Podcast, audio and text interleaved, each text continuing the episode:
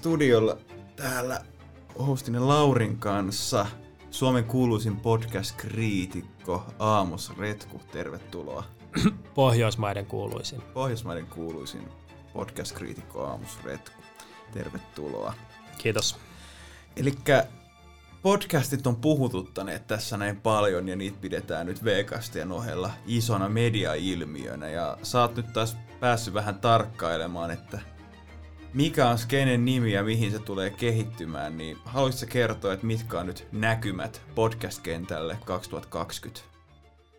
Joo, no sä sanoit tuossa äsken oivaltavasti just, että podcastit on puhututtanut, mutta mun näkemyksen mukaan ne on tyhjän puhututtanut. Eli kaikki näppärät ihmiset on nyt käynyt verkkokaupasta hakemassa itselleen kotiin mikrofonin ja kuvittelee olevansa journalisteja. Ja tämä on mun mielestä tämä mediakentässä aika tulehtunut tilanne, että meillä on näitä uusia podcastajia, kun sieniä sateella kaikki on kertomassa omaa tarinaa ja markkinoimassa omaa visiota ympäri katuja. Mutta valitettavasti valitettavasti ketään ei oikeastaan kiinnosta. Että tässä on nyt vähän semmoinen ongelma, että näitä podcastajia on nyt enemmän kuin kuuntelijoita, mutta joo, on siellä pari ihan hyvääkin joukossa, mutta tota, ne on itse asiassa ne, mistä mä tykkään, on aika tuntemattomia. Ja mä en edes halua sanoa niitä ääneen tässä haastattelussa, koska sit sinne saattaa tulla vääränlaista porukkaa kuuntelemaan niitä. Seuraava kysymys. Joo, selvä homma. Kiitos, kiitos tästä. Että voidaanko, voidaanko me niin nähdä, että podcasteista on joko tullut tai on tulossa vähän niin kuin mitä blogit oli 2010-luvun alkupuolella? Me voidaan nähdä nimenomaan toi kehityskulku ja me voidaan myös nähdä se, että kun tämä on niin vaivatonta, mäkin on ollut varmaan kolmessa tai neljässä kymmenessä podcastissa vieraana ja se tuotannon taso on välillä todella arveluttava, että ihmiset vaan puhuu jotain ja sitten se julkaistaan ja sitten odotetaan, että joku ihminen, että on olemassa sellainen ihminen, joka istuu kotona ja odottaa, että taas se uusin lätinä pätkä julkaistaan ja minä pääsen taas kuuntelemaan, kun joku lätisee. Tämä on mun mielestä todella yli, ylimielinen olettama suhteessa johonkin kuuntelijaan, että, että olisi jotain ihmisiä kotona sohvalla odottelemassa, kun sinun aivopierusi tulevat taas Spotifyhin. Ihan, ihan käsittämätöntä. Kyllä mä sanoisin, että blogeissa yleensä oli sen tai joku taso, että siellä yritettiin vähäsen, mutta tässä, tässä podcastissa niin ei, ei, ei, ei yritetä niinkään paljon. Se oli hyvin, hyvin puhuttu. Tota, sulla oli Twitterissä lausunto nimenomaan tästä tematiikasta viime viikolla, jossa monet sitten tulivat väittäneeksi, että hei, tämähän on ilmaisun kannalta tärkeää, että on, on hyvä, että ihmiset sanoo, sanoo asiansa, tota, ja että valtamediat ei enää hallitse ja rajoita liikaa, että kuka saa sanoa ja mikä. Mikä vähän niin kuin tekee podcasteista saman, mitä Punk teki Progelle 70-luvulla niin what's your take on that? Se oli aika, aika tulikuuma peruna. Joo, tietyllä tavallahan kaikki saa nykyään sanoa, mitä niitä huvittaa, mutta mä suosittelisin ihmisille, että jos sulla on jotain mielipiteitä tai jotain asiaa, niin kysy eka sun kavereilta, että onko tämä juttu hyvä ja kiinnostaako sua ollenkaan. Ja yleensä, jos sulla on tosi rehellinen kaveri, niin se sanoo sulle suoraan, että no itse asiassa lähtökohtaisesti mä en kokenut tätä sun sanomaa asiaa kovin mielenkiintoiseksi. Silloin, kun sä oot saanut tällaisen palautteen sun kaverilta, niin sun ei myöskään missään tilanteessa kannata erikseen nauhoittaa sitä.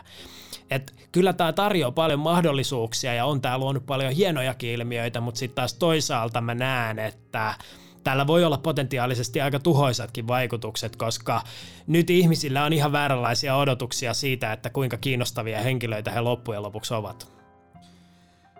Siellä oli, sieltä tuli tiukkaa asiaa ja oikeastaan tässä vaiheessa herää kysymys, tota, että säkin oot tätä Pohjoismaiden podcast-kenttää tota, ruotinut aika, aika tiheällä haravalla, niin osaisitko nimetä tässä vaiheessa jotain podcastajien arkkityyppejä, että mi- mitä, mitä tämmöisiä tyyppejä niin on olemassa, joita sä voit laittaa selkeisiin kategorioihin, ja mitä mieltä saat heistä?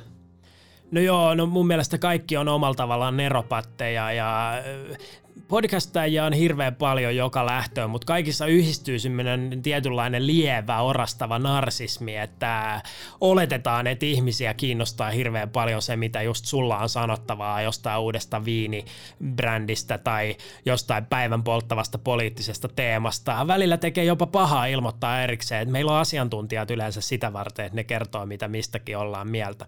No jo yhtä kaikki siis, meillä on esimerkkinä tällainen business podcastaja, eli tällainen niin kuin Excel-menestyshenkilö, joka on pelkästään positiivinen, aina innostunut, heittää jatkuvasti yläfemmaa, kutsuu pelkästään menestyneitä henkilöitä omaan podcastiinsa vieraaksi ja yleisesti vaan menestyy tosi paljon. No sitten meillä on tällainen taiteilijapodcastaja, joka saattaa makoilla sohvalla, hieroa omaa mahaansa ja äh, puhuu vaan jostain ja olettaa, että tästähän tulee aina timanttia, kun minä avaan suuni.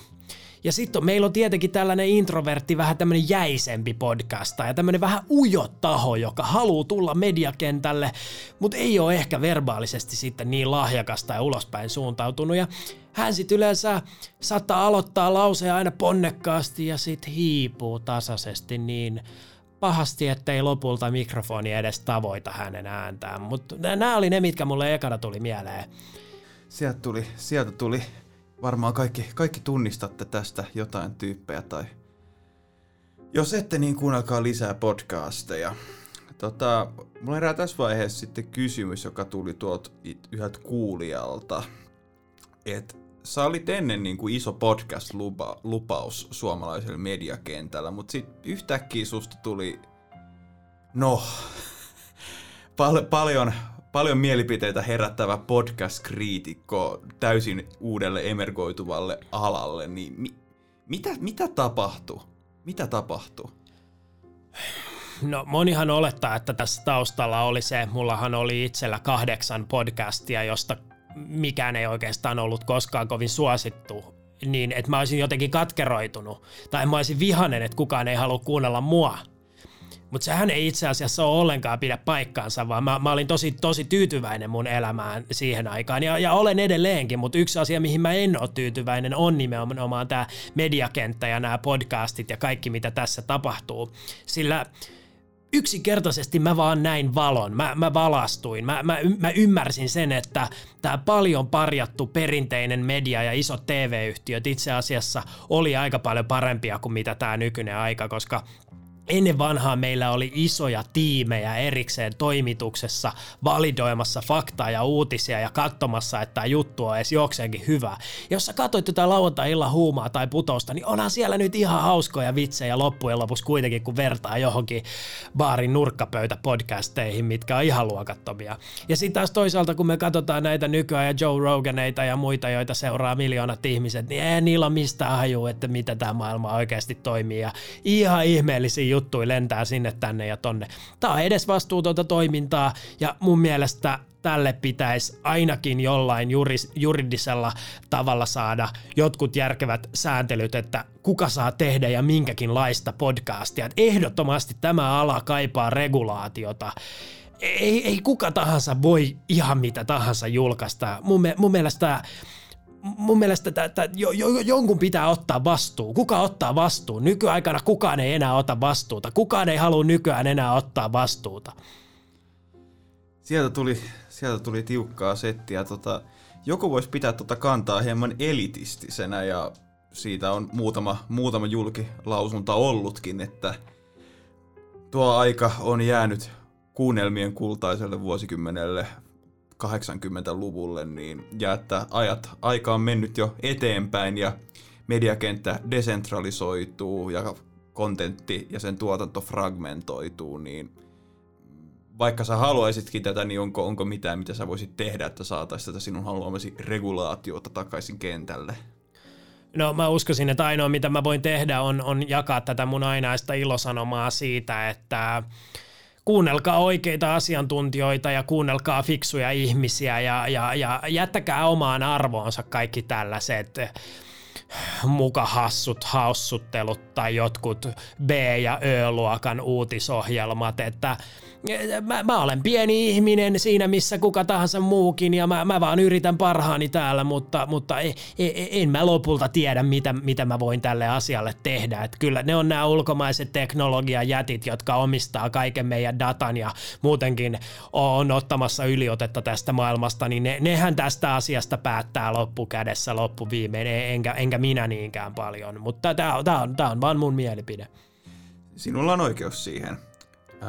Sä olit tuota ruotinut aika rankalla kädellä myöskin tota, eräässä artikkelissa, jonka, jonka julkaisit useammassakin aikakausilehdessä tota, ää, suomalaista podcast-kentän uutta nousukasta Crashia ja heidän toimitusjohtajansa Klaus Hietalaa, niin tota, minkä takia sä halusit kohdentaa tämän kriti- kritiikin erityisesti heidän toimintaansa?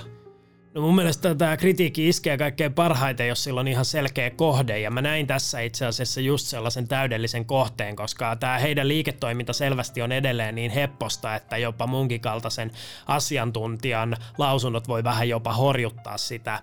Ja, ja mä näin tässä just, että on niin kuin menty sellaiseen...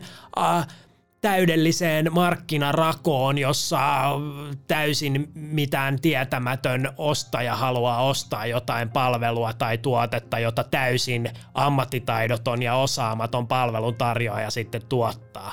Ja tämä on varmaan niin todella hauskaa sitten sieltä sisältä käsin, kun pyöritellään asioita ympäriinsä ja kaikki on tyytyväisiä, mutta mun kaltaiselle oikealle asiantuntijalle, oikealle ihmiselle, joka ymmärtää asioista jotain, niin onhan tämä aika traagista ja kauheata nähdä, että ihmiset juhlii tällaista, että tällaisia tahoja on olemassa. Ja mitä tähän itse toimitusjohtajan henkilöön tulee, niin me itse asiassa käytiin kahvilla ja tavattiin kerran ja mä henkilökohtaisesti en pitänyt hänestä lainkaan, niin mä, mä ehkä lisäsin sitä kritiikkiä osittain myös siksi, koska mä en ainoastaan pidä häntä epäkompetenttina ja ammattitaidottomana, vaan myös itse asiassa aika epämiellyttävänä henkilönä.